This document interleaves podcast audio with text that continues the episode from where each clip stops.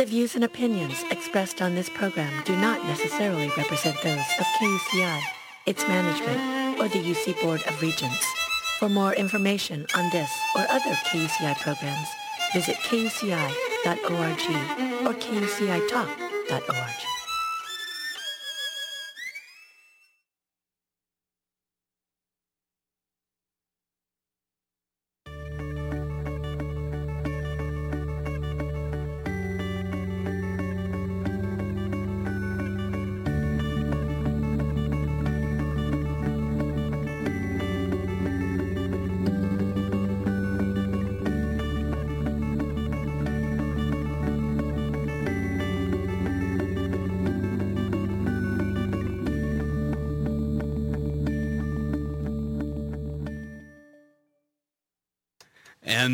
welcome to KUCI. You're listening to KUCI 88.9 FM in Irvine and streaming online at kuci.org. This is Countdown UCI, and I am your host, Dmitry Konitsky. I've got a phenomenal show. This is my first show of the third season.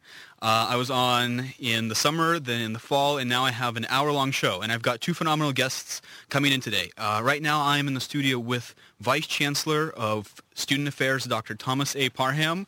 Uh, Dr. Parham, uh, say hi to the listeners. Hello, listeners. Nice to see everybody. so uh, today, as uh, promised in some of the ads, I have uh, I'm giving away two Disneyland tickets, courtesy of UCI uh, Items. So thank you. Shout out to Jasper, by the way, in, in UCI Items, an enterprise of ASUCI here on campus, um, for letting me give those away on, on the show. And I will announce the winner at the end. Uh, in the second half of the show, I'm going to have uh, a UCI musical group. Their name is The Reckoners, and uh, one of their the the lead guitar on that is Felipe Hernandez, who was uh, a guest on the show last quarter, and he was phenomenal. And uh, uh, now his his his band is going to be coming in. So. Uh, right now, for the first uh, first half hour, uh, Dr. Parham and I are going to have a, a, chat about student affairs and the budget and uh, some of the things that, that he's doing with uh, with the department. Um, I have uh, received quite a few questions f- via the Facebook, and um, I'm going to address some of those. So, Dr. Parham, uh, let's start with some introductions. You are you're not new to UCI, but you're new to your position. I think you were appointed officially in the summer, if I'm not mistaken. Uh, September, September. of this year to the permanent role, uh, interim uh, just about a year ago, September mm-hmm. as well. I see. And uh, how long have you worked at UCI total?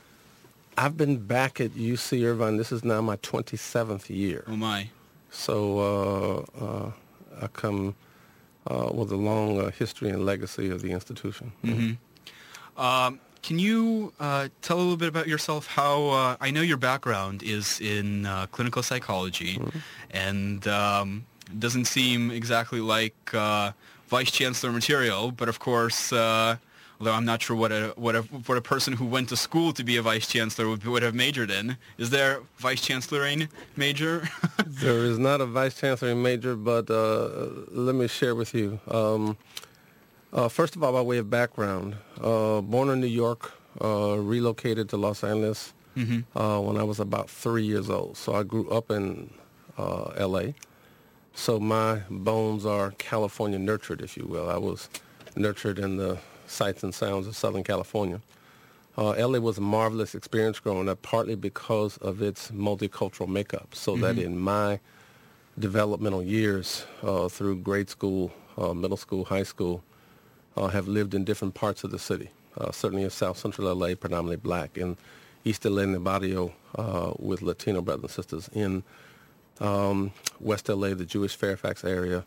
Uh, we're on Wilshire Boulevard, Fairfax there, predominantly um, and highly concentrated of, of Jewish brothers and sisters. So one of the fascinating things about growing up in LA is it's a very multicultural environment where there are white, Latino, Asian, Indian, um, international folk, uh, certainly African American folk. I mean, it's a very multicultural space. And so some of my background and my interest and passion really for multicultural issues was really nurtured and born out of that particular experience. Mm-hmm.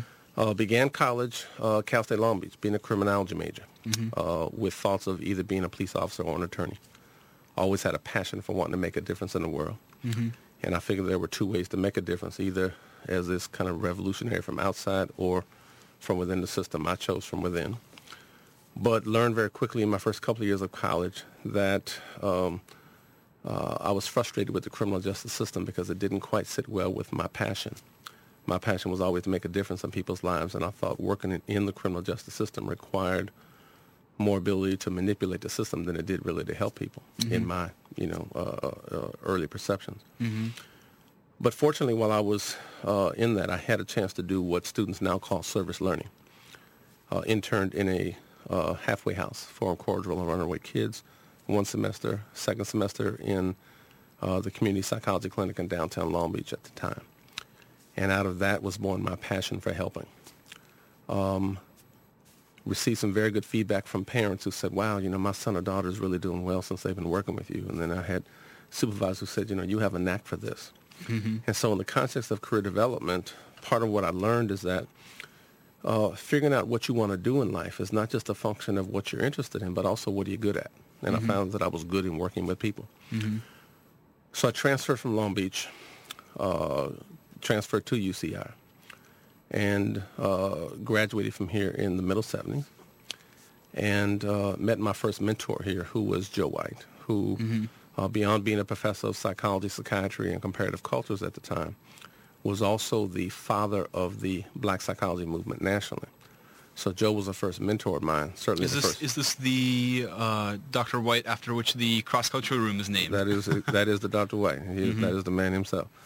Uh, so a lot of us affectionately call him the Godfather, but he was kind of the consummate mentor to, you know, black, white, blonde, blue, purple kids. Didn't matter who you were, but he was always engaged in helping students grow in ways that were important to them. So became a social ecology major, focused on what students now call uh, um, psych and human behavior, and then left to go to graduate school. So did a master's degree in counseling psych, PhD in counseling psych. Mm-hmm. Uh, counseling and clinical overlap, probably 80% maybe. Came back to Irvine to do my clinical internship. So psychologists do internships like physicians do residency. Mm-hmm. So came back here to do my training back in California and then pursued career advancement in three domains, both as an academician, as a researcher, and as a clinician. So I was applying for jobs in all three of those areas. Uh, took uh, a faculty appointment, accepted one at the University of Pennsylvania in Philadelphia. So felt very good about that. Uh, exciting time to be there. Uh, Penn had a history of mm, 200 some odd years, founded by Ben Franklin back in 17 something. Uh, Ivy League. And I found out when I got there, actually, that I became the first African-American academic psychologist the University of Pennsylvania had ever hired in its history. Um, so loved the position. Uh, was recruited to come back to Irvine in uh, 1985. And so that began an interesting transition for me because I went from being a core faculty member and a researcher to being uh, an administrator. Mm-hmm. So I came back and uh, took over the Career Center. Uh, in 1990, five years later, was asked to take over the Career Center and the Counseling Center. And then in 96, became uh, Assistant Vice Chancellor. Uh, so from 96 up until the time in which I was appointed interim Vice Chancellor, I served as Assistant Vice Chancellor for the Counseling and Health Service cluster. Mm-hmm. All those years I've still taught on the faculty as well uh, as an adjunct faculty member and lecturer. Uh, used to teach two courses, one in counseling theories, the other in African American psychology. Now I simply teach the one. So my career really has been uh, fairly versatile in that uh, I do clinical work, I do academic instruction, I do consultation, I do um, uh, research, but also I do administration. Mm-hmm. And so what changes is the proportion of time I spend in each of those categories. What doesn't change are the diverse interests that I have and the ways in which I try to contribute to Mm-hmm. the development of people's lives. So now that I'm in the vice chancellor role, I'm primarily a senior administrator for the campus Mm-hmm. and love the role, as I was as an assistant vice chancellor, but also teach part-time. I still conduct a program of research and scholarship, so I write like I'm a full-time faculty member still. Um, and there's a particular reason for that, which I'll share if you're interested. Um, still do clinical work in that I've seen students here for years. Now I see them a little less on campus now given my administrative duties, but also hold a clinical practice, a private practice in the city of Irvine. So I'm a licensed psychologist by the state of California. And then provide consultation, advice, whatever, training to different entities around the country and sometimes even the world. So I've been blessed to do lots of things in my life, but all with the passion about one making a difference for people, but also trying to be a healing presence in people's lives. Mm-hmm. It sounds like uh, you, perhaps uh, more than anybody else, have, have, succeeded more than anyone, possibly more than anybody else I've had on the show prior. This is uh, extraordinary. The, the kind of uh, that, that you've been able to excel at, at, at, so many things, not just do so many things, but uh, do well in so many things. Well, but part of it is, you know, well is always uh, defined, you know, um, um, in interesting ways. But for me, I think it's less important about do you ever achieve a PhD? Do you ever win awards? Do you ever write the books? Do you ever do whatever? It's really about functionally is what you're doing significant, worthwhile, and making a difference in mm-hmm. people's lives. That's really the yardstick by which I use. Mm-hmm. You know, if I get a PhD or acquire some kind of accolade, be it academic or research award or something, but the work I do is only good for ego gratification, but doesn't make a difference in the lives of other people, then I haven't done my mm-hmm. job. You know, my my destiny, if you will, is to be a healing presence in the lives of other people. Mm-hmm. And so that's what drives me. So as you talk about the transferable assets or skills that go from being a psychologist and a people person to being a vice chancellor. In fact, in some respects, a vice chancellor is about the overall management of a division that is relatively large within this university. But basically, student affairs is about trying to um, uh, support the academic mission, to uplift the lives of students, to help students grow in ways that are important to them, and to try to help provide and create and manage the essential services that help students um, to take care of what their basic needs are so that they can not focus on those things but really devote their time and energy to taking maximum advantage of the resources that are in this magnificent institution. Mm-hmm. Um, you've uh, worked uh, uh, under Chancellor Gomez for, it seems, uh, approximately 10 years or so. Vice Chancellor Gomez, uh-huh. Yes. And um, what uh, now, now, that now that he's retired and, and after after that happened, you took over his role as um, as interim vice chancellor. That's correct. Um, do you feel that that there's uh, there's anything that you you're doing that is uh, diametrically opposed to the way that that he handled uh, the department? No, um, it's an interesting question. Um, when I was appointed assistant vice chancellor, I was actually appointed by Manuel Gomez. Mm-hmm. So I became uh, one of the first two appointments that he made as assistant vice chancellor in his tenure. Mm-hmm there. His tenure lasted just a little over 14 years, actually, that I served with him in that role.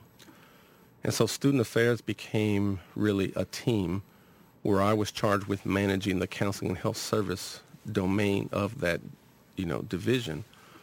But all of us as assistant vice chancellors worked in concert and as a team with each other to try to help contribute to the management of the whole division, even as you provide input and consultation around a whole range of things that impact student lives.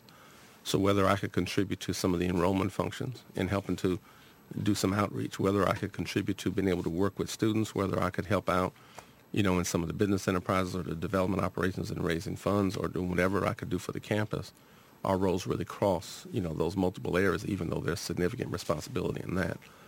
Your question was, does, am I anything that I do diametrically opposed to Manuel? No. Uh, Manuel was a was a, a magnificent uh, administrator and a tremendous resource for the campus, who the campus I think is very indebted to and, and grateful for his uh, contribution.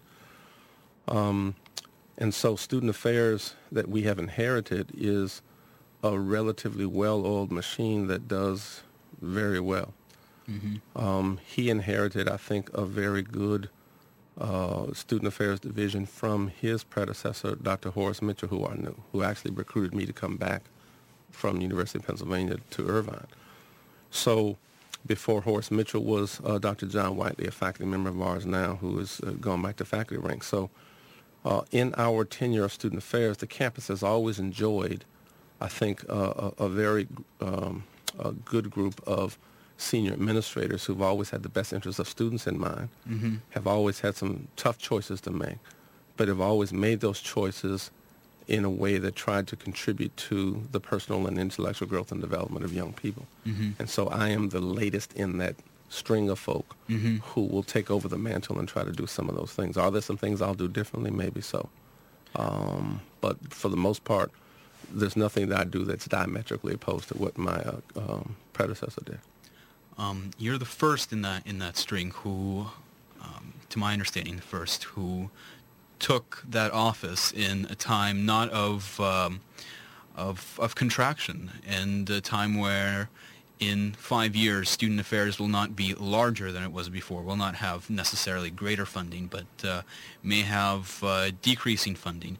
How do you see that as, uh, I mean, the, the, the, cards you've been, you've been dealt in, in, in the office that, that you've, uh, you've, you've taken is uh, really considerably different than, than, than any of the others. And um, uh, how do you see now your, your role and your reason for being vice chancellor um, in, in protecting the academic mission of the university? How do you see that as being uh, different now than it would have been had you had you been able to take office 10 years ago, where uh, funding was increasing yearly? Well, another interesting question. Um, I would say two things about that.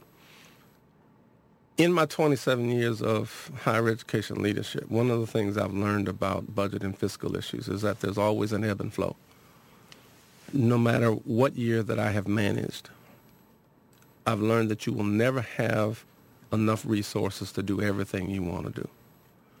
So when I approach my job, I don't approach it with how come I can't have everything I want.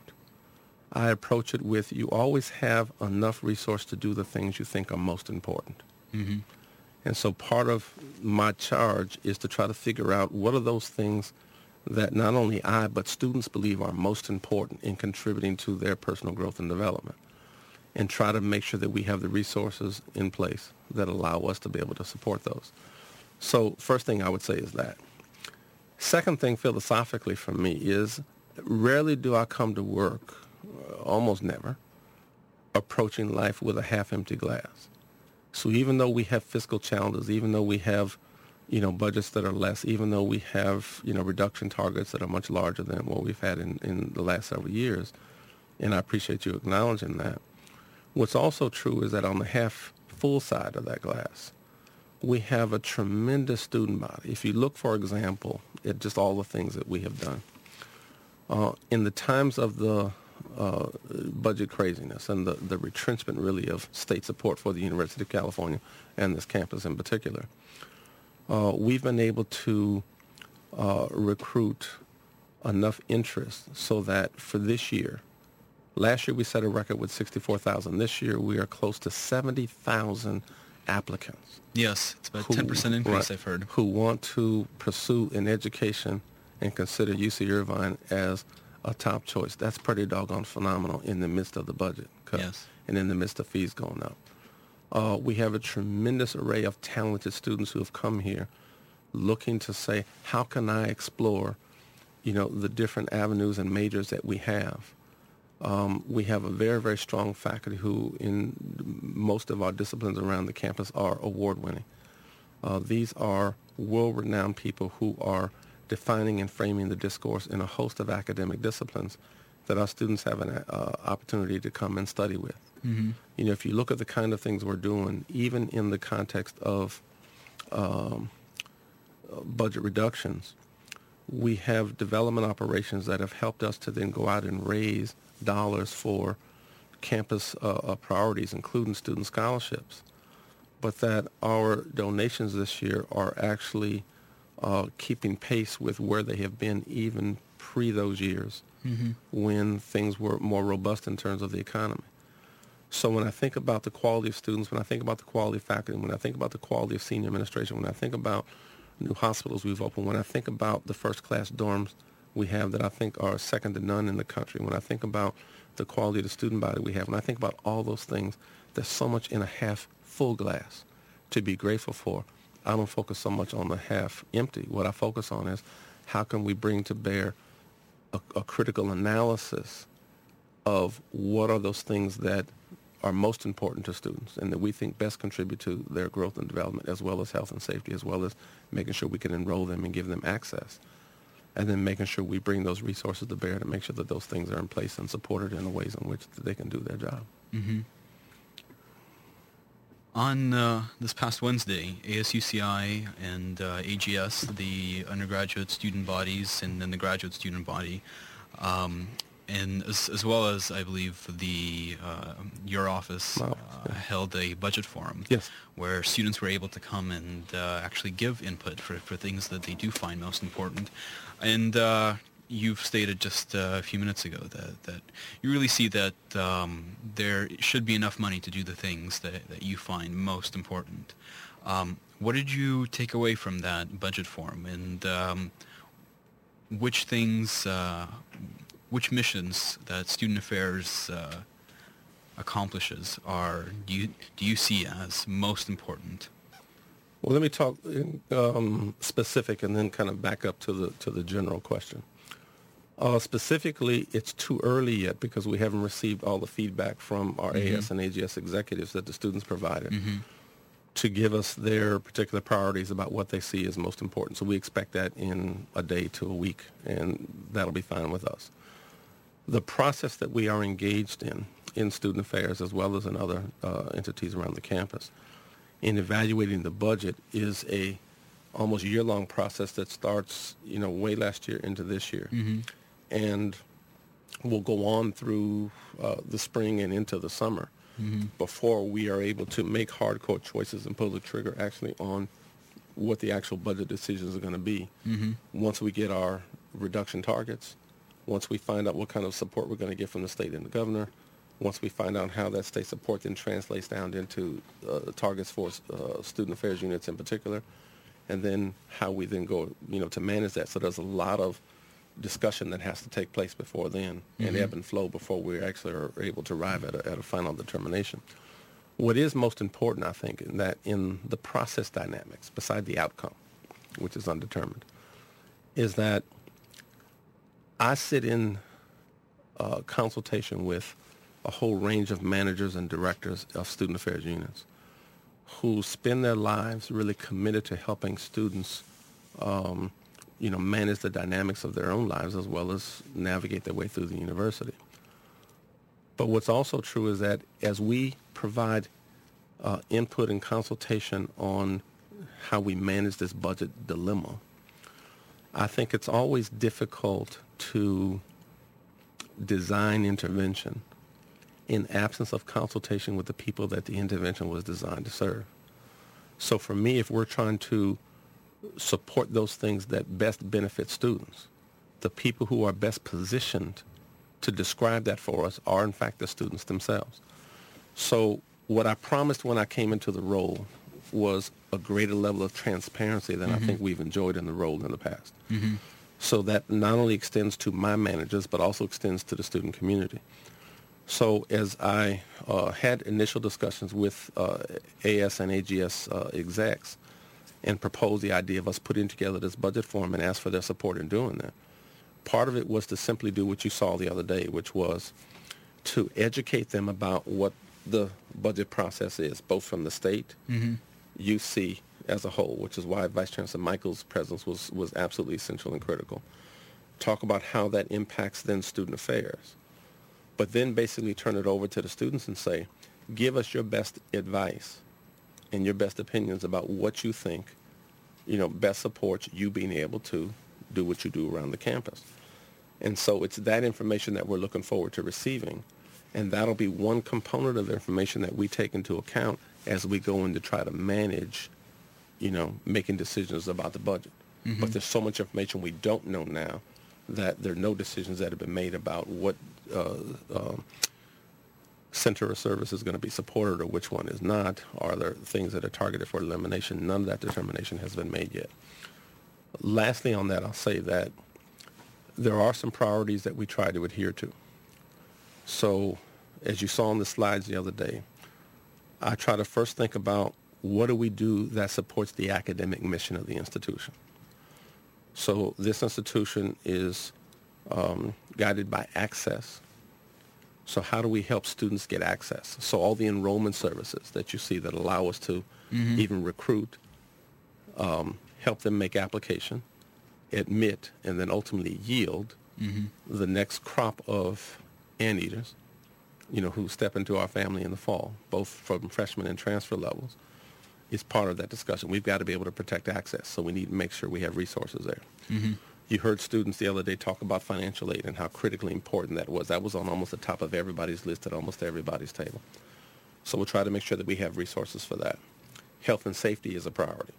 So we have to make sure that we have critical resources uh, in, uh, deployed to make sure that we are managing our health and safety resources so that, you know, we don't have any uh, uh, weaknesses or holes in, in, in that particular piece. And then as we then think about extending ourselves to the, the services, it's important to really figure out what services are, are most important. You heard students talk about career centers, for example, the other day, I think. Right. You heard them talk about health education and the whole health promotion, disease prevention aspects of what they do and how critically important those services are. So all those things are really important. What I also wanted to do, however, is um, really reaffirm my belief that every moment is a teaching moment. So the budget forum was designed not simply to solicit input from students, which was the primary purpose, but was also to provide a teaching moment for students who were there to say, let me help you understand what the budget is. Mm-hmm. Let me help you understand what the differential resources are and what the mm-hmm. sources of that support are. Mm-hmm. And that as you think about a unit that you think is either more or less important in your life, it may be less important in the terms of one discussion because the core funding that we talked about, which is that relatively small slice of a student affairs budget, Yes. Um, is is anchored to particular units there. Mm-hmm. But there may be other units that are total auxiliary enterprises that get no student reg fees at all, no tuition dollars go to support it. Right. They're totally self-supporting enterprises. Right. So cutting that gives you nothing because Right. it doesn't get any money in the first place. Right. So it's trying to help students really understand that, to let them understand what the degrees of freedom are and how they become better consumers of Mm-hmm. information so that they can make informed judgments about how they provide us recommendations to help uh, benefit and, their lives. and um, I'm one of the first students to get upset at um, at other at, at student remarks like uh, why is uh, dining you know offering this new menu option why is housing putting in new park benches when these are not things that are getting any of their uh, tuition dollars and um, it's completely unproductive to point fingers at that Well, and I wouldn't I wouldn't agree that it's unproductive. What what you know that's part of the the the challenge of having teachable moments, in that what students see in a lot of the press. If you looked at you know recent papers and articles that took place, and you list people's salaries in the paper and you talk about mm-hmm. that and mm-hmm. you talk about tuition increases, mm-hmm. what you'll see, for example, is is the media painting a portrait that somehow student increases that they're paying are going to pay these high salaries of these folks it, you know, when what the paper won't tell you is that the person who they listed on the top of that is a person who's in an auxiliary enterprise. Not one dime of tuition goes in to pay that salary. That that one person gets paid much less, significantly less, than their counterparts do who do exactly the same job in other hospitals, and that that hospital enterprise contributes in tens of millions of dollars a year to help support the academic enterprise of the campus. right You know, it's that, that kind of stuff that they don't show. Right. They don't show, for example, that all the administrators that they talk about have received, you know, no increases and had salaries flat during the time that the, you know, tuition increases were occurring. Mm-hmm. They don't show that some of those same administrators took salary reductions and money out of their own pockets mm-hmm. in order to reduce. Raising student fees is the last thing I think the campuses do. But when students, all they hear is in the media mm-hmm. trying to create these sensational headlines and, and misinformation, I think it's it's no wonder why students I think raise questions like that, which in some cases the questions are all legitimate. I think they're less informed about what that is, and so part of what the budget forum was designed to do was to help them get a better grasp of what the budget is and how they can be more informed so that they can make better choices and recommendations to us that we need. Um, you've said that um, in your in your time when you started at uh, Long Beach State uh, and before you came to UCI, uh, service learning, what they call now, is um, is uh, something that, that helped you find your path and, Yes. and what you wanted to do, and um, yet we saw the CSA Center for Service in Action getting uh, getting cut and. Uh, um, and uh, yeah, I, uh, what, what, else can I say about that? It, it, it, it got cut, and um, so clearly there's something that uh, student affairs has to prioritize and, and has to say that, that this is less important than than our then it doesn't contribute as much to our core mission as as do some other programs. And I still would love to know if uh, there are um, other programs out there that um, we should brace ourselves to see not recurring next year or the year after? Is there anything that you can point to that we should brace ourselves to say, you know, to take advantage of now before before they're gone? No, and I don't want to create that kind of panic in the streets mm-hmm. about, oh, go use it because it's gone in a day. Uh, so let me address your first point about Center for Service in Action, and then move on to the, you know, to the broader question I think you're asking here. Um, in the Center for Service in Action, um, we go back and contextualize a budget process that I had used in the prior year. And that we had been, uh, when I was assistant vice chancellor and all the years prior to that, we would be given either augmentation targets, meaning your budget's about to get increased by 3 to 5%, percent mm-hmm. or reduction targets, meaning your budget's about to get cut by 3 to 5 to 10 to 13, whatever the you know number is. So that every year that I've been here in 27, there's always been either an ebb or flow of one of those things. So this is not the first budget cut time that we have been in. It is certainly the most severe, but certainly not the first.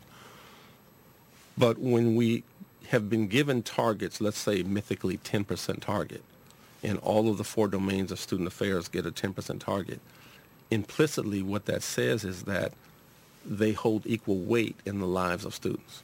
Okay, when a budget is more robust, you might be able to get away with that assumption. Mm-hmm my thinking is that we have so cut down to the bone in terms of student affairs and, and what it does, as well as other areas of the campus, that we can no longer afford to make that assumption.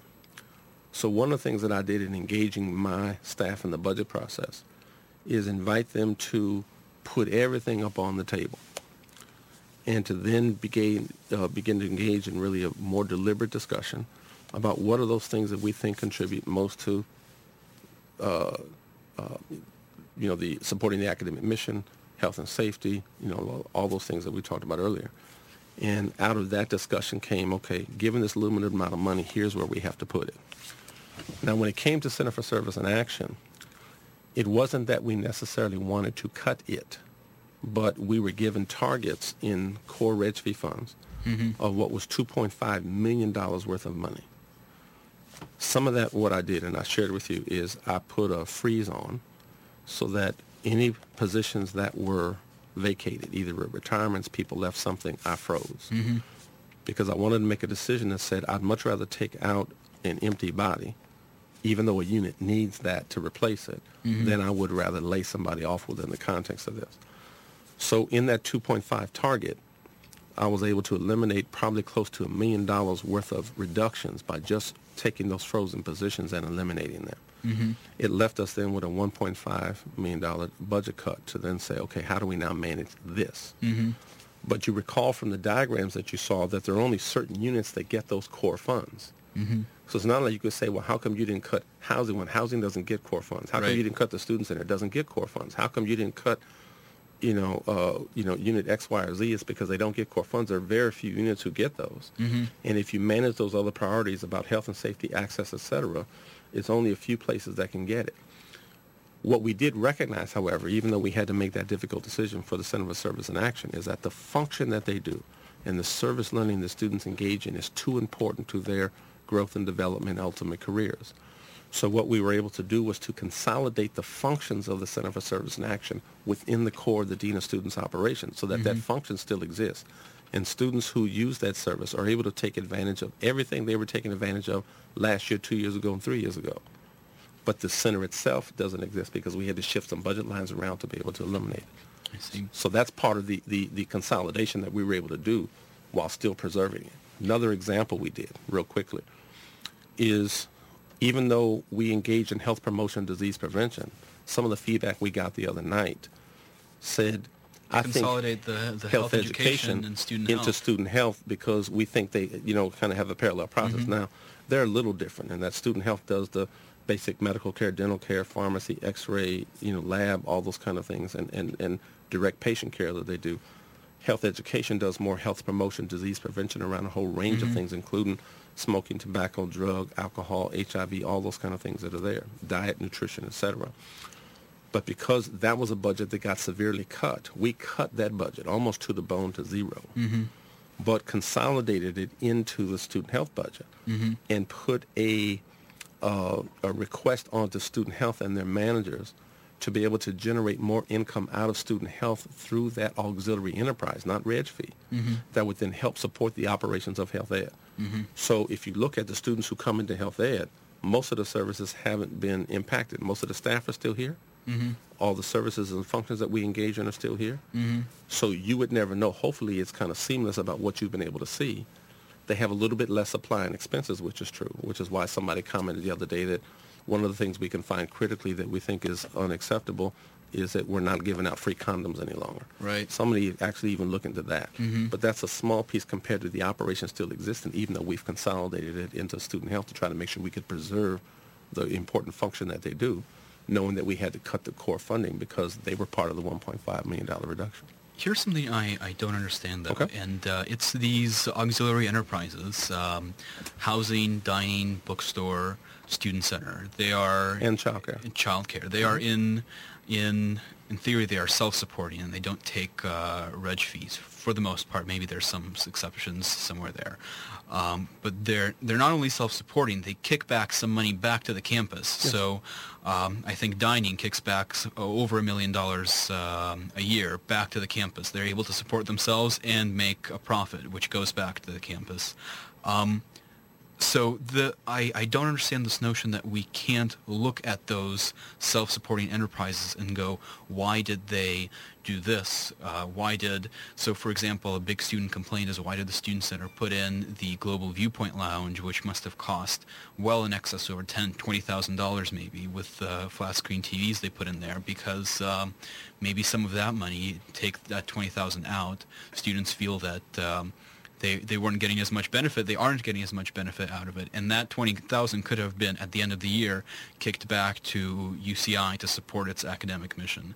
And uh, so the the why is it that we can't look at some of these enterprises and go, you know, maybe they shouldn't really have been doing this because that money could still have still could have gone back to support other other enterprises that get only core funds. Fair question. Um, couple quick answers I would have. Number one, one of the things that you've seen in our access and enrollment is uh, a significant increase, although still relatively small percentage of the population, in our international students. So one of the new flavors you've seen within the context of the student center is it says welcome to UCI's global village. Yes. Signs that I've asked to put up and kind of help them construct and, and, and manage because what we want to do is create a welcoming feel for not only all international students who are here, but for all students who come from diverse cultures from wherever you are in the globe. It could be from, you know, California to San Francisco to Arizona to Hawaii to China to Japan to Korea to Thailand to, you know, Israel. Mm-hmm. But we want to also make sure that all of our students who are here can see themselves reflected within the fabric of the institution.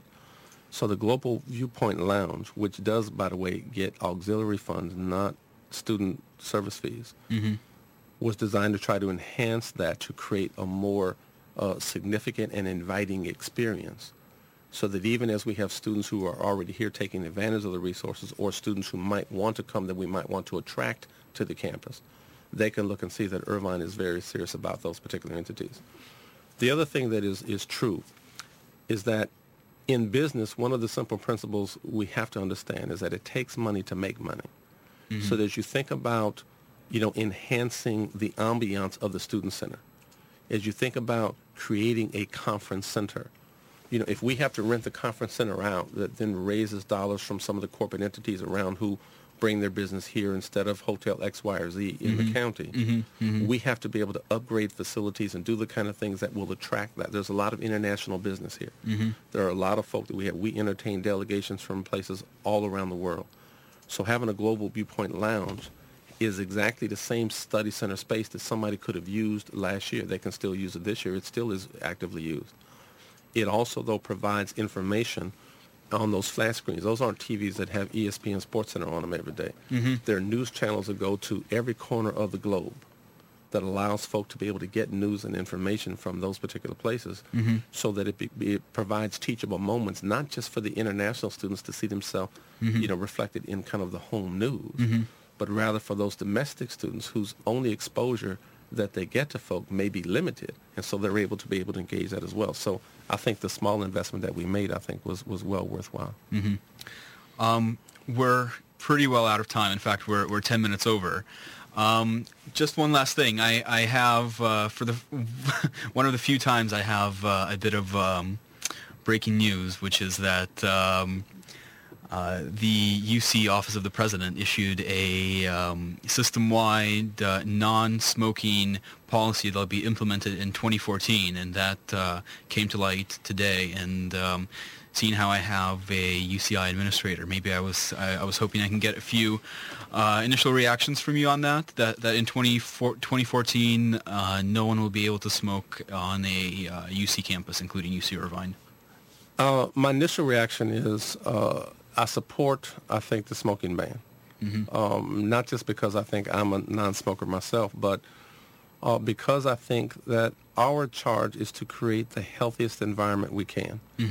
If you look at the data on those who smoke, as well as the data on those exposed to secondhand smoke, it is not even close to being a horse race in terms of the beneficial effects of having a non-smoking environment versus a smoking one. Second thing is that if we are a campus that is about promoting, you know, uh, healthy choices and health promotion and disease prevention, then smoking is one of those things I think that we can do to be able to, you know, help reaffirm that com- particular commitment. There are a lot of dynamics that are associated with that. So what you've seen is a commitment on UC to say we'd like to move in that area, in that direction. What you've seen is then proposed that this will, there will be a study process taking place and task forces, et cetera, appointed on every campus so that in the next 18 to 24 months, we'll be mm-hmm. exploring how to actually implement this mm-hmm. so that when you get to 2014, mm-hmm. that there will be opportunities for people to be able to come and enjoy the rigors of the campus and the magnificent resources in this institution, but do so in a way that is smoke-free, which is consistent with almost every public accommodation in the, in the nation right now. You can't smoke in airports. You can't smoke in government buildings. You can't smoke in lots of different places. In lots of restaurants, you go out, find any restaurants you go out to eat. You can't either. I mean, the, the, the ban is not uh, in isolation of a general mood in the public to be able to do that. So it's one that I happen to support, and I'll be looking forward to working with my colleagues on how we operationalize that uh, commitment to do that. On it. Well, we're out of time. Thank you so much, Dr. Parham, for being here. I've truly enjoyed having you on the show, and, and uh, you've made for a wonderful guest. I appreciate uh, the invitation to come. I'm honored to uh, be here and uh, to talk to both you and uh, our students in the campus community, and I look forward to another invitation to come back. Excellent. Thank you so much. God bless. So uh, we're going to take a quick break. When we come back, we're going to have uh, the Reckoners playing a couple of songs for us and uh, maybe one from their demo. And uh, after that, I'm going to announce who won the two Disneyland tickets at the end. So stay tuned for that. Just a short break. And uh, again, when we come back, uh, we'll have uh, the Reckoners, a UCI band, playing a couple of songs for us. Thanks for tuning in. You're listening to KUCI 88.9 FM in Irvine. The Claire Trevor School of the Arts has many dance, drama, music, and studio arts performances throughout the school year on the campus of UC Irvine. Events range from student ensembles to master classes given by professionals throughout the year that are open to the public. For more information on events and ticket prices, visit www.arts.uci.edu.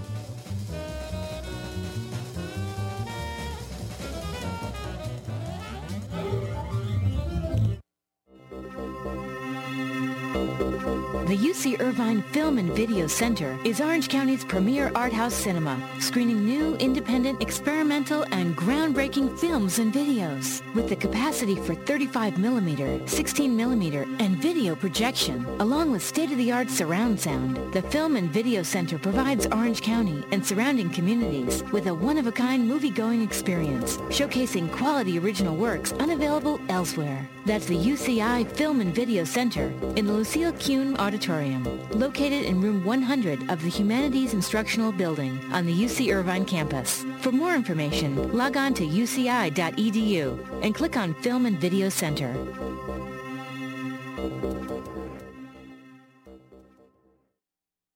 Hello, Orange County. Listening to KUCI 88.9 FM in Irvine and streaming online at kuci.org. Broadcasting underground music and talk for the University of California Irvine campus since 1969.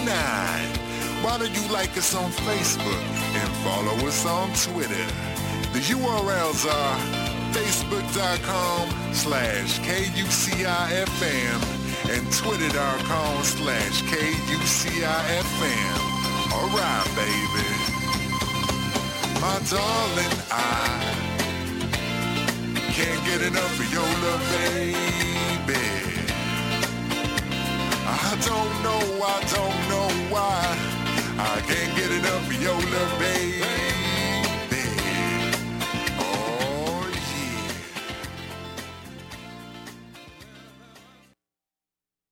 And uh, we're back. Uh, we're on with uh, the Reckoners. They're going to be playing one song live for us, and then uh, we'll have a few words with them. And uh, after that, we'll play a song from their their demo. They're playing acoustic. They've informed me, so that I guess means something. Uh, and yeah, here you go. The ladies and gentlemen, it's the Reckoners. So you guys ready to go? Yeah, we're ready to go. Hey, everybody, we're the Reckoners here. Check out this song.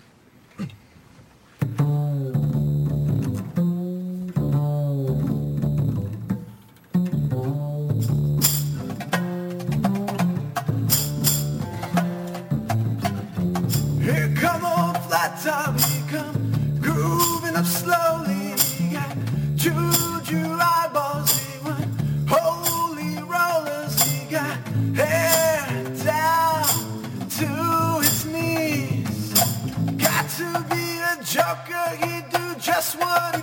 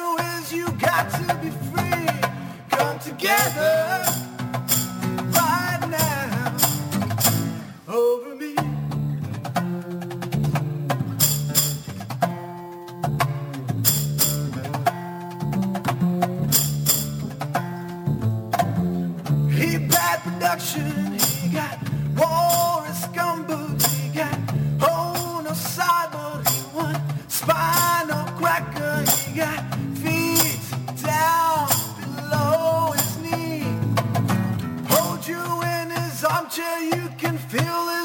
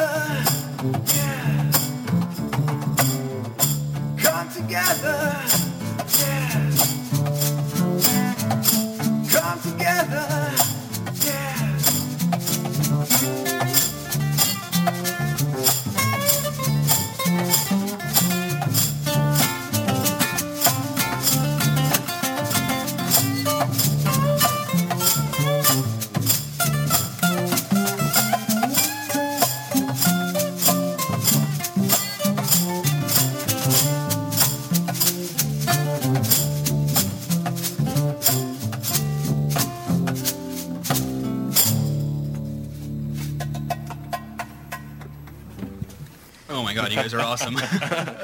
All right, let me introduce the people that are here. And uh, Felipe, you've been you've been on the show once before.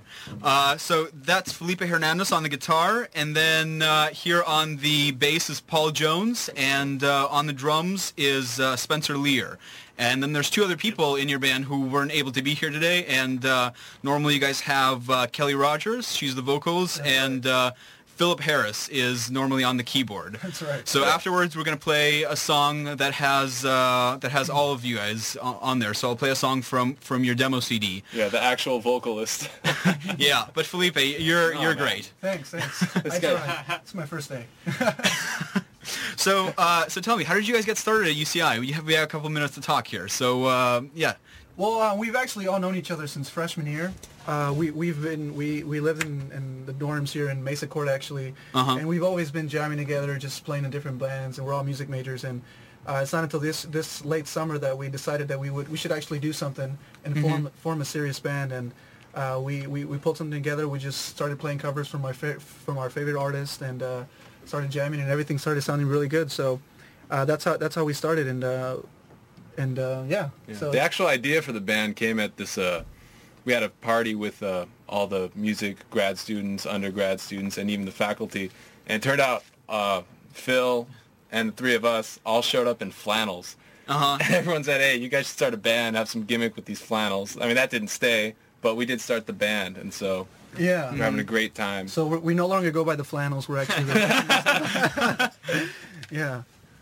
So uh, what are your future plans? I think uh, right now you guys are playing mostly covers. Uh, are you gonna be composing anytime soon? Oh yeah, definitely. Um, we're right now we're playing covers everything. We're playing jazz, blues, funk, reggae, hip hop, and we're playing bands um, from classic to new. And we're actually playing at the pub tonight. So we want to give a quick announcement. We're playing at the pub, UC, uh, UCI Anthill Pub and Grill, 8 p.m. tonight, and we're even playing all, all around Orange County.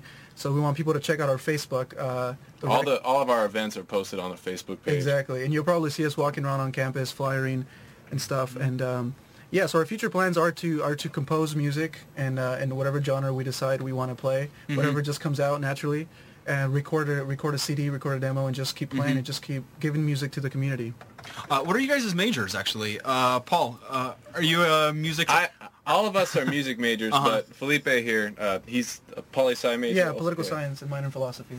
Oh yeah, hey, uh, I'm a major in philosophy too. Uh, or is uh, Felipe? Are you the only one that's uh, that's got something other than a music major? Well, Paul actually is uh, pre med, right? He's doing uh, Yeah, I kind of. I'm. s- I, I decided to drop that. I'm sticking with a little bit of jamming. Awesome. All right, we're gonna play. Uh, we're gonna go to a song uh, from your demo CD, and there uh, we can hear Kelly Rogers, uh, the vocals, and uh, we're gonna finish off afterwards uh, with another live performance. So stay tuned for that. But right now is um, "I Wish" by the Reckoners from their demo CD.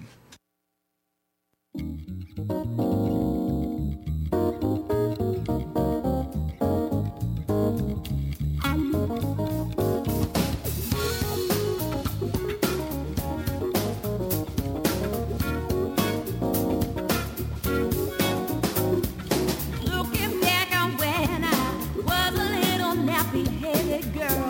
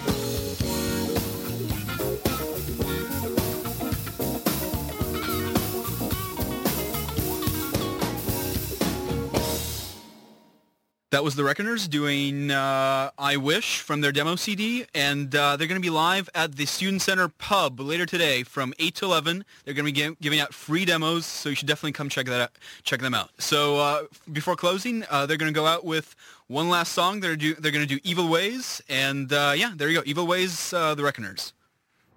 You guys are on?